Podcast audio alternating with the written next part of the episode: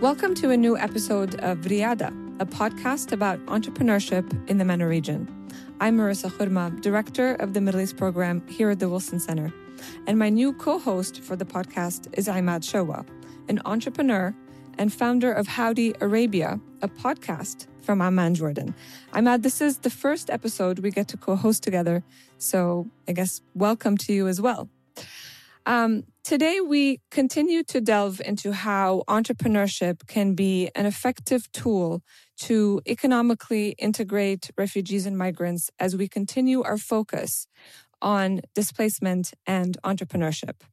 Our guest is Fadi Shalabi, founder and CEO of Niuversity. Fadi is from Syria and he founded Niuversity in 2016 out of Germany as an innovative idea to provide learning using e learning techniques that enable people to access knowledge and learn skills from anywhere and whenever they want. It provides training programs and education, educational courses in Arabic through a virtual classroom to provide direct communication between professors and students. Fadi, thank you so much for joining us today. Welcome. Thank you very much uh, for hosting me. It's uh, it's my great pleasure. So, Fadi, um, I'm really curious, and I think our listeners would really appreciate um, learning more about your story with Niuversity. You know, how, tell us about your journey and how it started in Germany. Um, well, it started, as you mentioned at the beginning, uh, in 2016 as uh, actually founding the company, but the idea was a little bit earlier. Actually, the uh, creating an educational system that caters for the speed of everyone was uh, an old dream since I was a, a, professor at Damascus University, where we deal with a huge number of students. And this was always a challenge how to cater for the learning styles of all these uh, numbers of students. So uh, this was part of the dream. And the other part came actually in Germany when I started meeting my uh, um, former students who came to Germany as refugees. And I realized that they also wanted to learn skills that would allow them to be more employable, to get, uh, to maybe deliver some services, to have some income.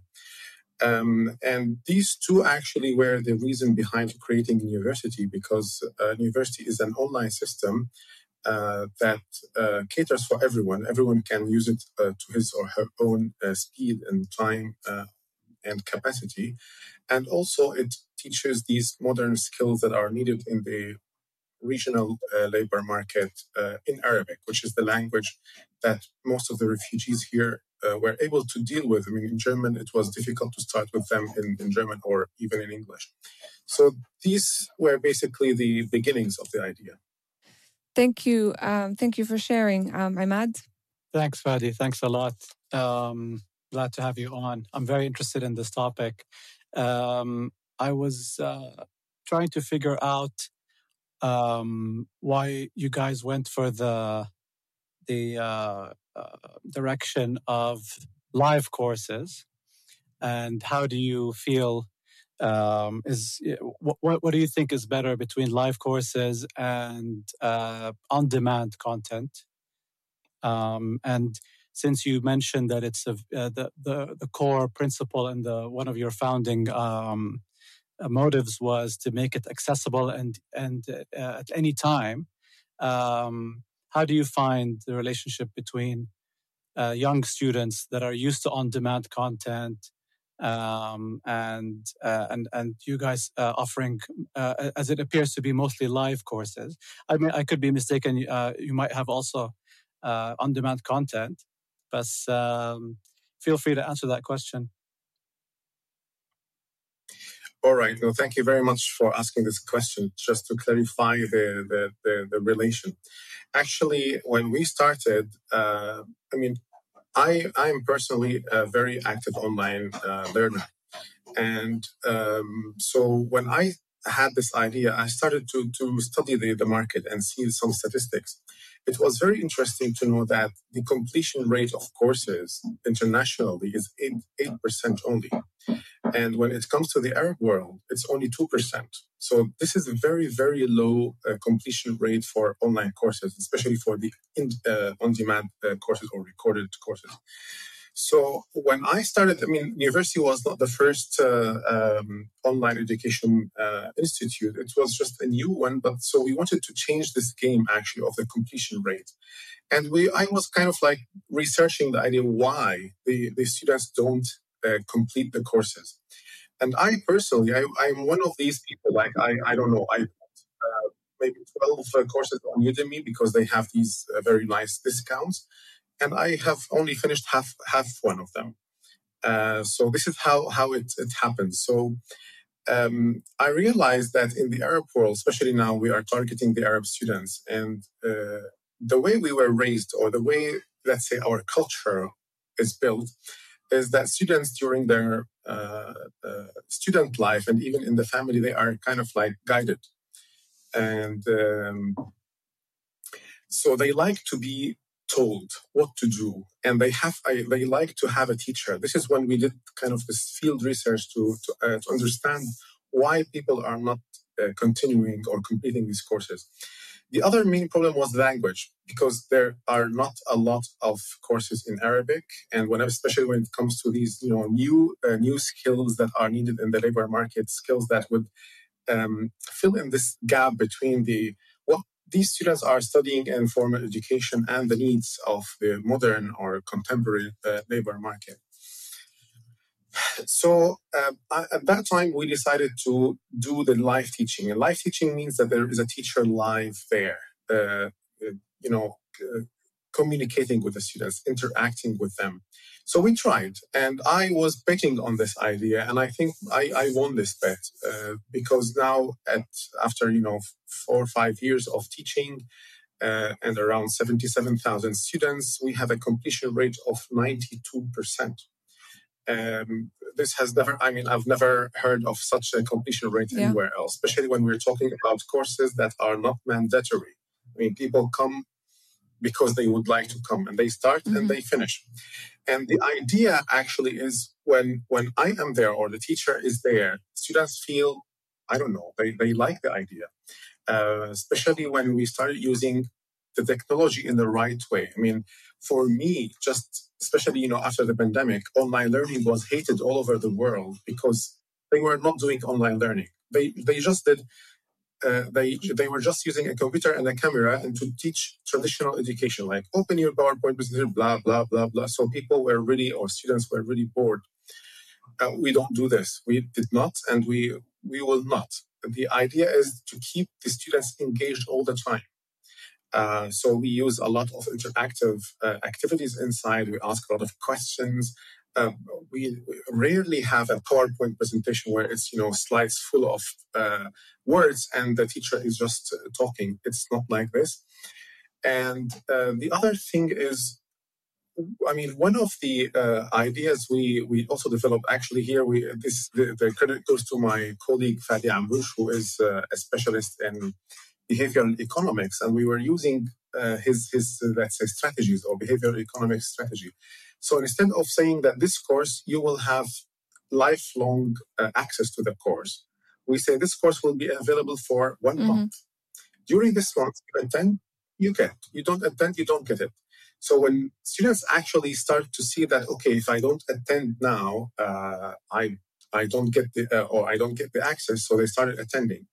We send an email uh, one day before, one hour before, maybe one minute before, and then afterwards.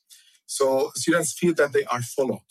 That, that's why I always say whenever students uh, um, um, register for a course with us, I say, you will learn, you will learn. There is no way out. I mean, we will follow you. We will make you sick of us. Yeah. um, and we are using all these, you know, follow up uh, strategies to, to be with the students. And we try also to, li- to limit the steps that they have to take to access any session.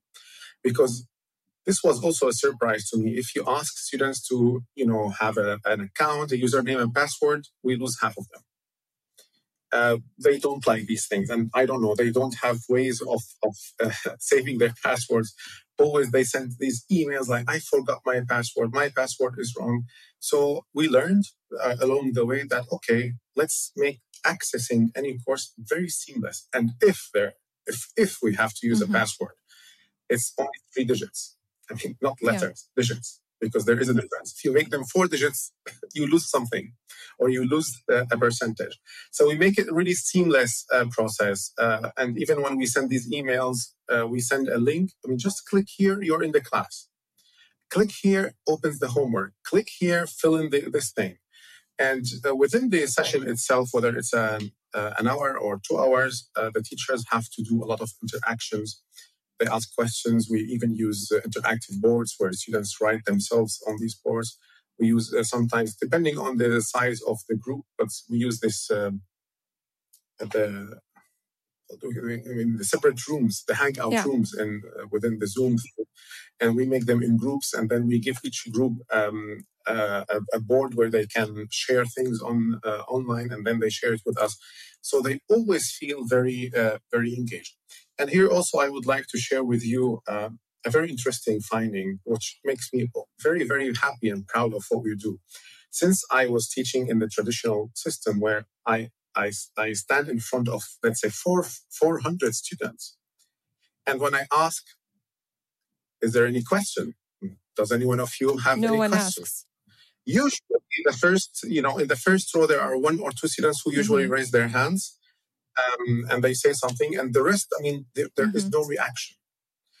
And also, honestly, inside me, when I am uh, standing in, in this auditorium with 500 students, uh, there is fear in me. If what if now 15 students said they have questions? How can I answer all these questions? I don't have time. I have, you know, curriculum to to to to do. So I pray inside that they don't ask. And okay, well, whether it's a fulfillment of my prayer or because they are also so afraid to ask, but things happen like this.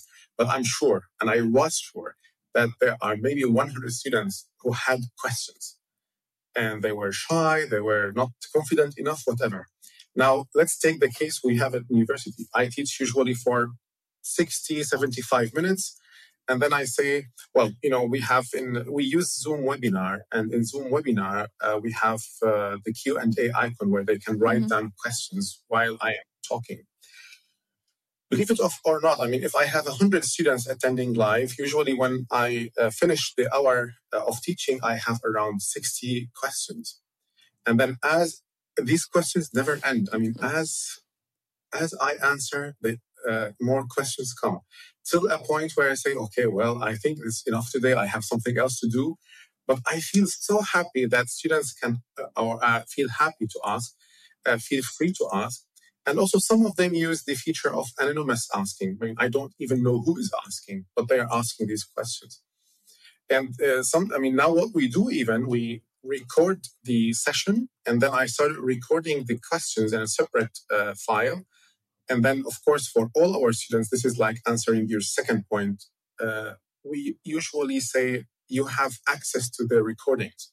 So this is now on demand. Whether you you've attended live and you would like to repeat, or you for any reason you couldn't join the live uh, session, you have a chance to access the recording uh, at any time you want, but within a limit. Let's say one month or two months. Usually we leave it open, but giving them this pressure makes them really uh, follow the course and and and and do the course. Um, and we started offering the recording of the questions because also students uh, start to love them because if you're attending uh, recorded sessions, maybe you have a lot of questions, but you don't have the chance to ask. But when you see your colleagues have already asked maybe a lot of your questions and they've been already answered, so uh, I can, you know, when we look at the um, numbers, we see that the question, uh, the, these questions and answer sessions are also washed in kind of like the same, the same. There's answers. a lot, a lot of information that emerges from questions, so it increases the learning. Um, Fadi, I'm really impressed and, and so inspired by sort of the growth of your enterprise and how you constantly adapt and you're using behavioral science to do that to serve your market. I think that's fascinating. But I want to take you a, like a step back to just the the earlier part of your journey Um, as a Syrian in Germany, and you mentioned that you know there was a necessity also to do this for other Syrian refugees who were seeking a safe haven in Germany and hoping for a better life. Um, what what was it like to actually set this up? Um, were there challenges um, that you faced, and where were these barriers to entry? Uh, I have to divide them to two, uh, let's say, barriers: personal and mm-hmm. systematic, or country-wise. Uh, personal, the barriers where I was all, I mean, I was all my life an employee. and my my father was an employee my mother was a housewife so i never knew anything about uh, business and how to set up a business or how to deal with these things uh, so i had to learn a lot and uh, i remember for instance when i started i did the first uh, camp like learning entrepreneurship here in berlin uh, this was through the uh, Jusur uh, mm-hmm. organization. Uh, they had this free uh, camp we had to apply. I was accepted, and that was the first uh, time where I'm I was like, oh, huh, okay. Especially that you know when I did a presentation about Niuversity at that time, I remember the the, the, the uh, trainer or the coach. Uh, said, "Well, sorry, doctor. I mean, you have to forget that you are a university doctor and uh, you have these students listening to you. This is, this does not mm. work. This goes to the trash you would like to talk uh, or to present something uh, in the field of business, it should be different. And this was a, a, lot of new things. I mean, I did not know what is marketing or branding or digital, digital marketing, any of these things. Even set up a business. I mean, uh, whether it's in Germany or somewhere else, I did not know anything about these things. So I had to learn a lot. The learning curve was very, very steep. And after this, Jusur was a 10 day camp. And then I applied to Singa Business Lab, which is a German, uh, a German incubator, uh, which focused on immigrants uh, to, to Germany. And this was a five month program, and I learned a lot during this program. So, uh, this, these were the personal things that I had to go through learning a lot uh, into this uh, field and how to manage this thing. Uh, the other area, I mean, when you know, I am a Syrian immigrant, uh, migrant in Germany. Uh, personally, I'm not a refugee, so I have official papers like mm-hmm. any immig- uh, migrant in yeah. this country. Uh, but I have to say here that for Germany, or maybe for most of the Western world, to be an immigrant is something, and to be a Syrian immigrant is something else. I mean, they don't they don't have the same. they they are not equal being Syrian is an extra thing, an extra, unfortunately, in the negative yeah. side of the world. So, any any migrant in Germany who would like to start a business, it's the, the process is very easy. I mean, they they, they even Berlin itself is a is a city. I think uh, I'm not sure about now, but when I started, it was number one city in the whole in the whole European Union that supports uh, startups and, and building this ecosystem it's around hub. startups. Yeah, for startups, absolutely. It's, it's a hub. But for instance, when I went wanted to, uh, you know, I, I wanted to establish this company, so I went to the notar, um, notary, and uh, he, I mean, I did all the paperwork, and then he said, okay, now I did the GmbH. This is like international limited liability company. He said, okay, now you have to go to the bank, uh, just uh, put 25,000 euros and bring me the paper so I can continue okay, I mean, I was prepared for this. So I went to the bank and I wanted to open an account and put 25,000 euros. No way. Wow. Not even a single bank accepted in, in Berlin that I uh, I open a bank account. And you know they don't tell you why. I mean I know why, but they cannot say it because if I if they say it, maybe I sue them. Because there is nothing in the law that uh, uh, allows them to refuse Syrians but there is something. I mean, they, they don't want to have headaches. Uh, so it took me maybe two, I think it was two months uh, through my purse. I mean, my, my bank where I have my private uh, account, which was open due to uh, the fact that I was working at TU Berlin and I had papers from TU Berlin. And I knew this lady in the bank who I mean, who who knew me? And you know, I did my PhD before in Germany, and I told her, well, I you know, I had an account in Dresdner Bank before, and now I have this account for with you for the last three years, and I want to open a business. So she said, I will try to help you. So she talked to the administration, and after a few days, they accepted that I, I open an account, which is still today a limited account or it's a restricted account. It's, it's an account that accepts payments and sends money. That's it. Usually, when you open a business or a company, you have a lot of features for these accounts, like sub accounts, and they're not allowed to do anything like this till today. So, this was the first thing. The second thing, when I had to apply for the uh, uh, tax ID, I mean, you cannot operate in Germany or in Europe unless you have this VAT mm-hmm. number because it be in any bill I, I produce and or every payment I do. I applied, and when I asked my lawyer, I said, "How long does this thing take?" And she said, "It's a week."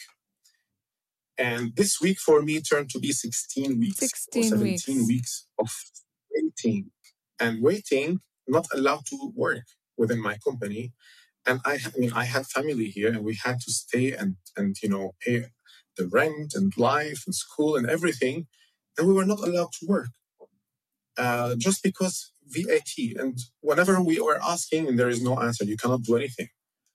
So again, these things happen only with Syrians. If you are any other national, not, not, not any other, maybe there are few, four five nationalities in the world that are in this category of migrants, and the rest is easy. Uh, so being Syrian and immigrants, I mean, even I'm not a refugee. I, I till today I haven't received any kind of like help from the gov- the German government, any social help, any job center money, anything. But the, it's just being Syrian for them is I don't know. I mean, when whenever they see the passport or this ID, something happens in their brain.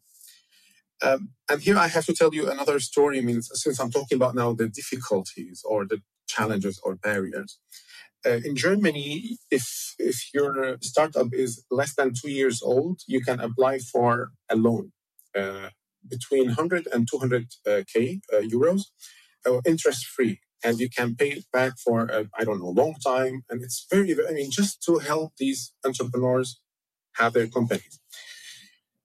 And I applied. Uh, by the way, I mean, I haven't, um, I don't know whether this is already known, but uh, after I started uh, shortly, uh, a German uh, guy, a friend of mine, joined me and uh, we shared this company. So we were now Syrian. Did that German. help? Well, it helped a lot. but I mean, the, the, bank thing and the VAT thing already were solved before mm-hmm. he joined of course, when he was there, it helped me a lot with dealing with many uh, issues. But when we applied for this uh, uh, loan, for instance, we applied for 150,000 euros, and we went to the bank, and you know everything was easy. Yes, you have to do this, and you have to do this. You have to, to provide these papers, these documents. And you know, we were eligible with all what they needed. I mean, we were the perfect fit for such a loan. And then it was the day where we had to go to the bank and open the account and receive the 150k. And we were preparing for a party here. I mean, he came from Munich uh, to this meeting, and we went to the bank.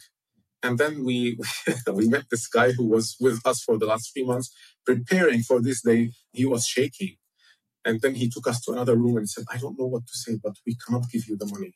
Why?" And he was very frank. He said, "Because one of the owners of this company has a Syrian passport." So he said it. Uh-huh he said, why is this? Well, because uh, there are sanctions against Syria. Okay, but I am a resident. I mean, yes, I belong to this country, but now I am a resident since five years in this country. And this is, uh, I'm having this company and I haven't done any business with Syria, haven't received any money from Syria. Well, obviously their lawyer on that day had to check the papers and he saw that uh, there is a Syrian guy and uh, my my German colleague was really furious. He started screaming at them, No way, and it was refused, just because I belong to this country. So these were some of the barriers. But on the other side, I mean, uh, socially, we have a lot of help from from uh, from the society. Uh, only when it comes to these administrative or bureaucratic things, um, it is very difficult. Another difficulty that I have suffered a lot from, and I don't know whether if I say it, this will help someone in the future. Uh, since I am not a refugee, so I had to to stay legally in this country. So I applied for the residence based on my company.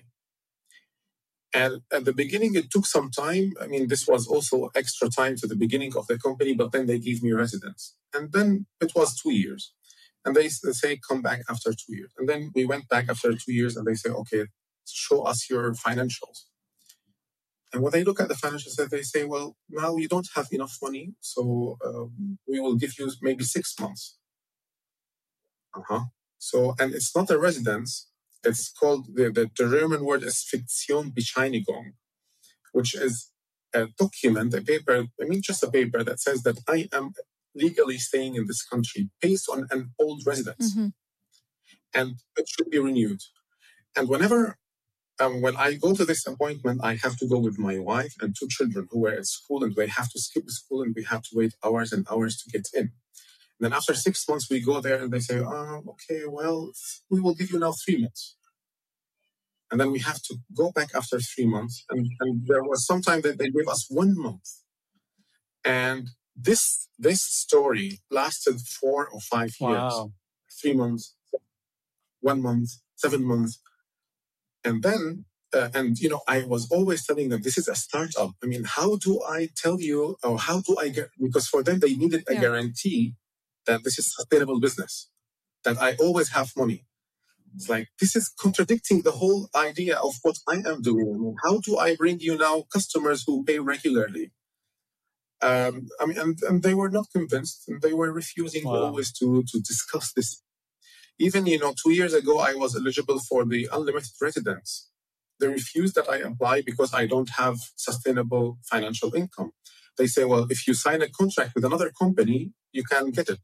So, but what is the guarantee the, the, other company will stay or they fire me after a few months? Well, it's not your company. I mean, this was, for me, sorry, wow. it's ridiculous.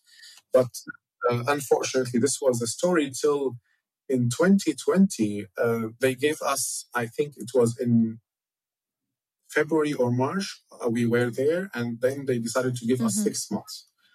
To our surprise, though we were, you know, supported by documents from the tax advisor and all these people, all these documents, they decided to give us six months.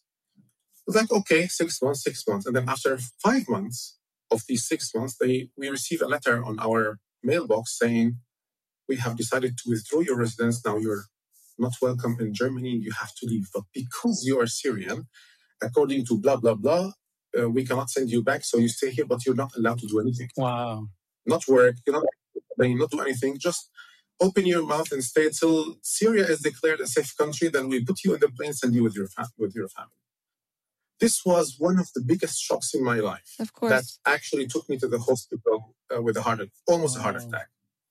I, I couldn't believe that after all these years, they decide to withdraw the residence and ask me and my my wife and my two daughters who are in school and I mean they speak German like native, just go.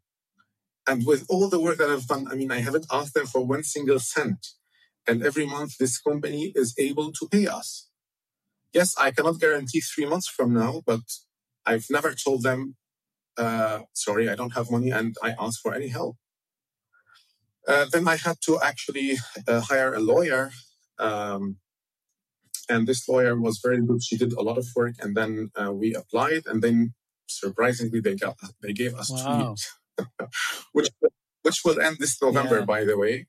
Uh, Fadi, so this is see. quite a quite a sobering peek behind the the discrimination that happens. I mean, most of it is is not really legal on the books, but it's uh, it's based on your identity and your background. That's pretty sobering.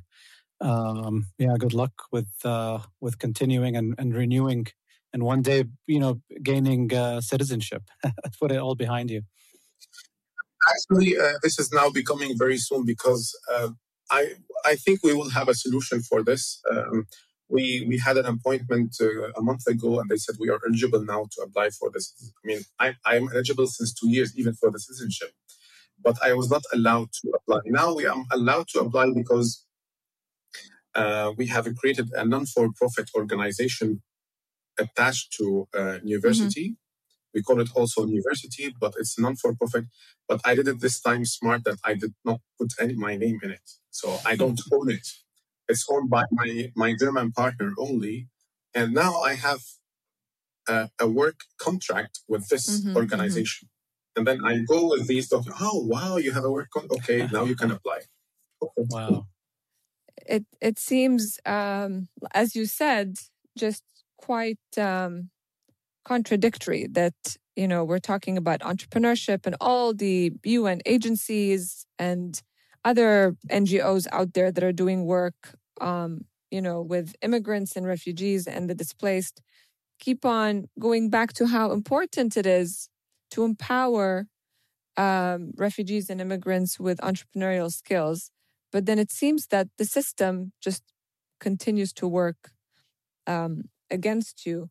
Um, so I wonder if you if you have um, any, uh, I guess, connections to some of these organizations about you know sharing your story. I'm sure there are other stories out there too.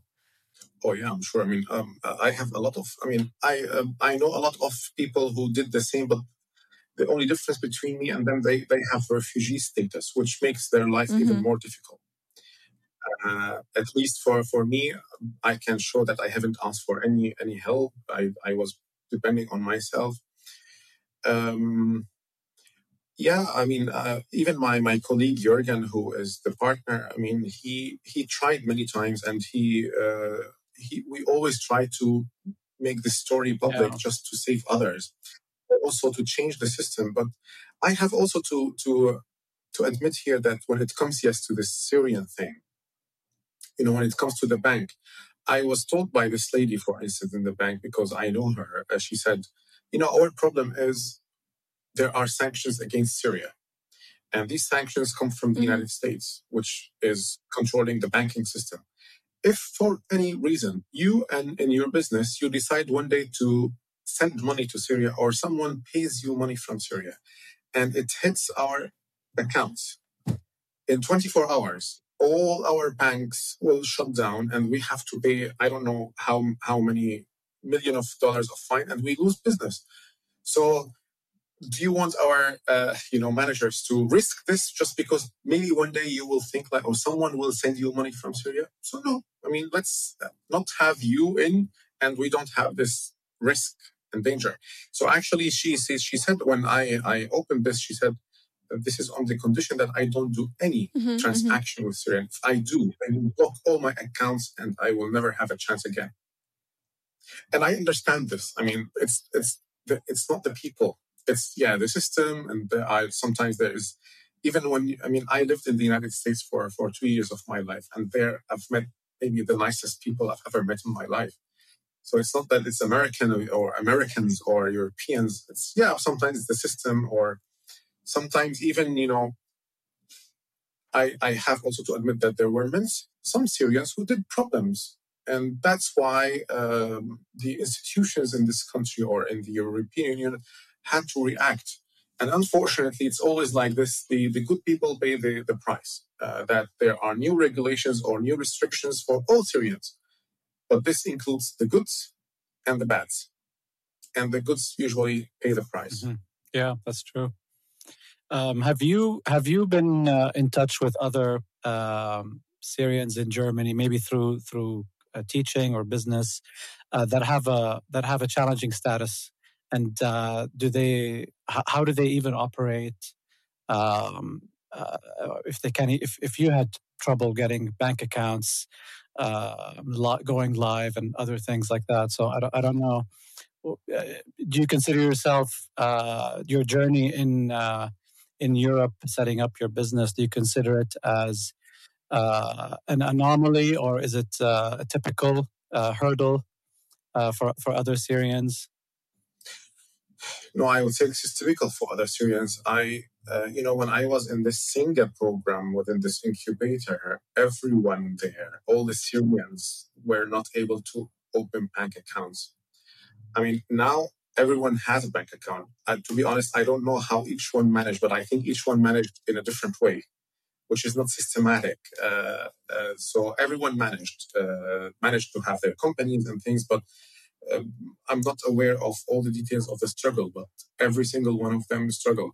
And I think maybe last year was the first opening after Corona. There was a summer. I think it was last summer. I also met uh, uh, there is an initiative in Germany called Migrapreneur. It's for entrepreneurs who are from migrant backgrounds. And uh, during that event last year, I met a lot of Latin American uh, entrepreneurs.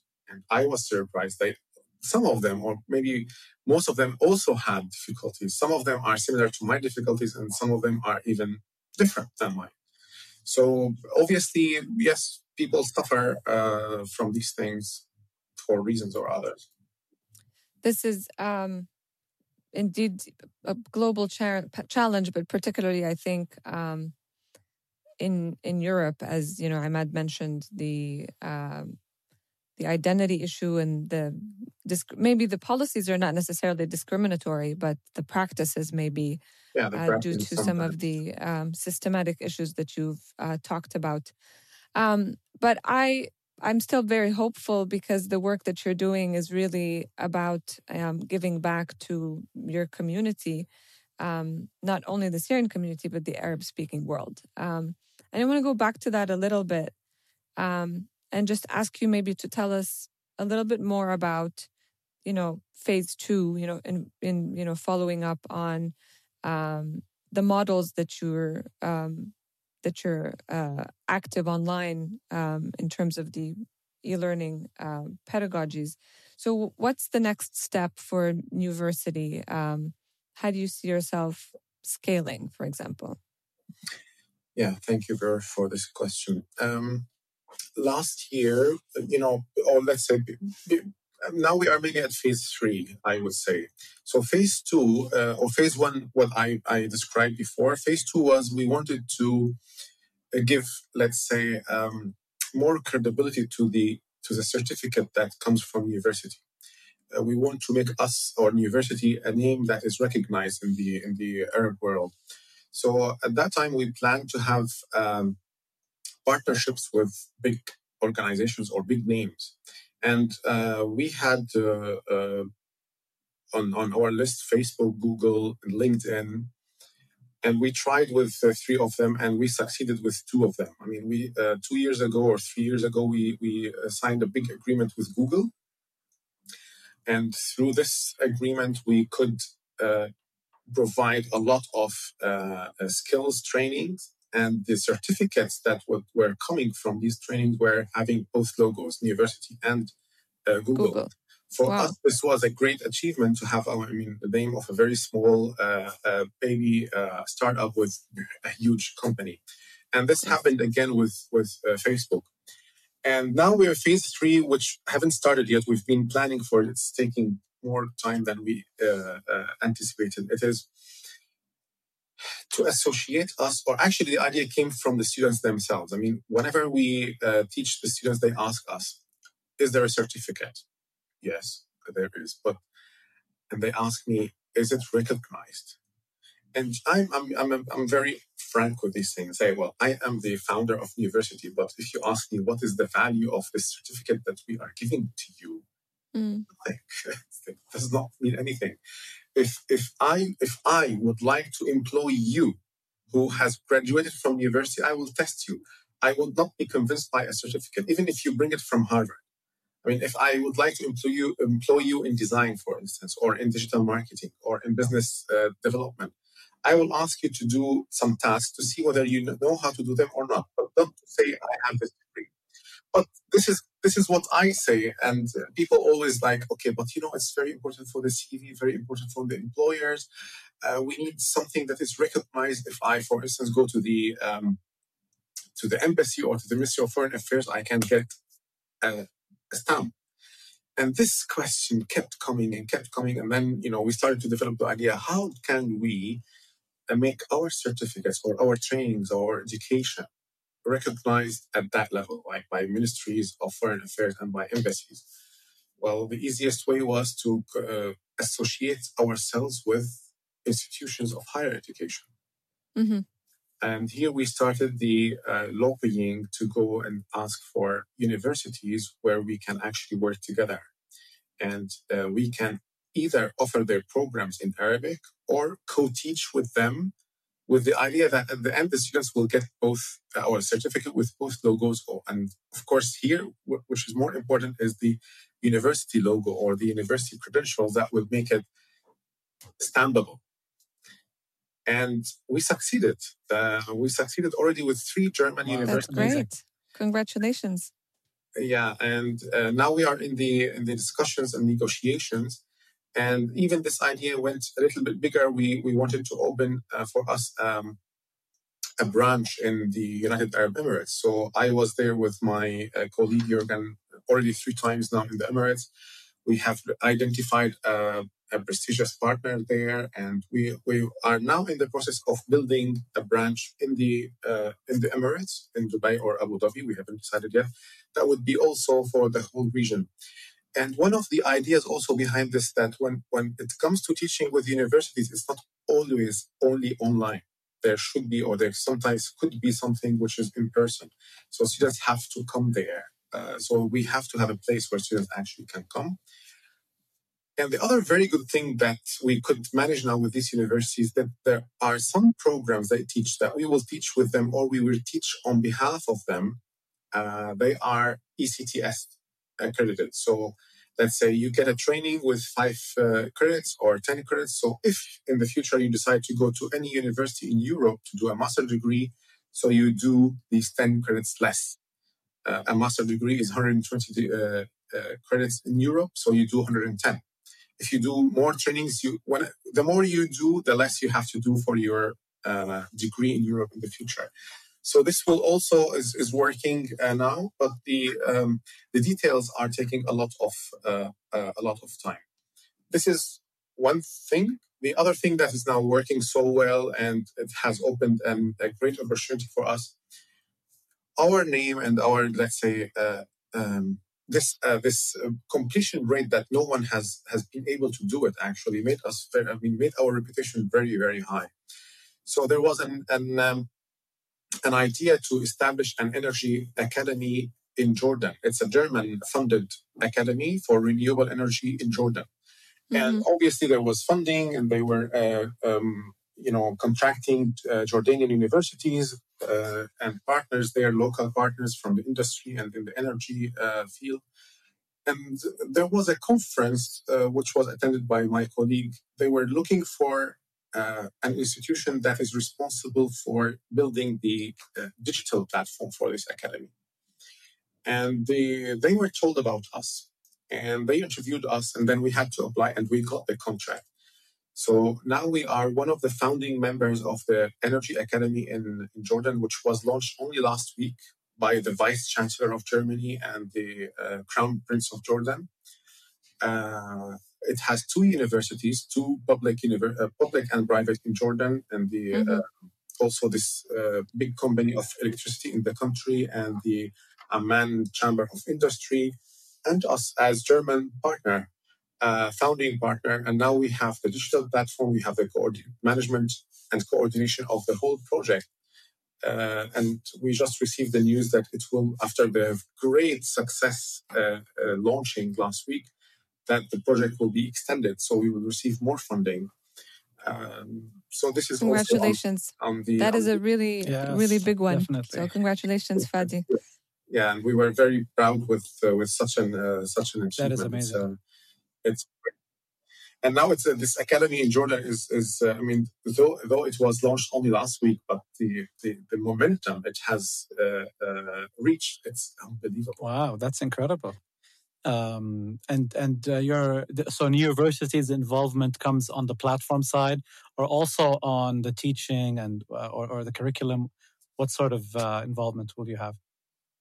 Well our involvement first of all is the coordination of the project. So we are coordinating all the partners because we are we are, we have eight partners and we are the let's say coordinator of this project. Uh, we are responsible for all the social media of this uh, academy the website and the digital platform, uh, the digitalization of content, and also yes, of uh, teaching. Wow. Uh, I was teaching last week in one of the first courses. We we decided or we realized that I mean this academy teaches technicians or engineers technical things, But we also realized that these people, to be employable in today's world and in today's great companies, they have to have digital skills and soft skills, and some of them even German language.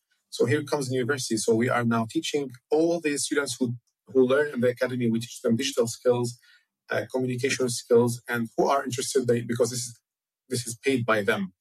Now it's an extra thing. People who are interested in to learn German, so we provide uh, uh, them with German language courses. Wow. Excellent. Excellent. Um, I think we need to Yeah. wrap it up. Imad, do you have a Uh, closing no, I question don't. for I'm Fadi? just, uh, I'm, I'm really impressed.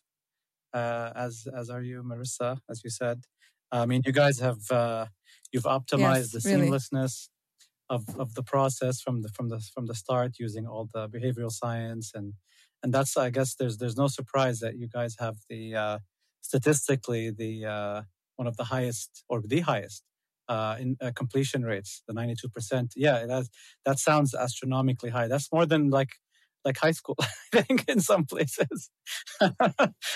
E- Yeah. Exactly. I was going to say that's like attending high school. yeah, amazing. It is really high. Um, I can think of many places in the US with much lower completion rates. Um, Fadi, um, thank you so much for your time and most importantly for sharing your story. Um, it's really one that that um, you know, cer- you know, really um, embodies the challenges, but also the hope of uh, being a Syrian in Germany, um, in the West. And uh, thanks for all that you do, and best of luck with the next um, phases, uh, particularly with the the new um, Yeah. connection to Jordan. So thank you.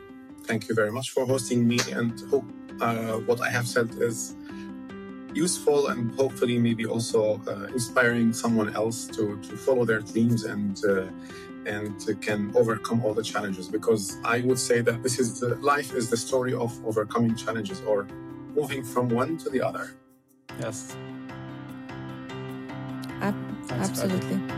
Thank you. You're welcome. This podcast is funded by a grant from the United States Department of State. The opinions, findings, and conclusions of this podcast are those of our guests and do not necessarily reflect those of the United States Department of State.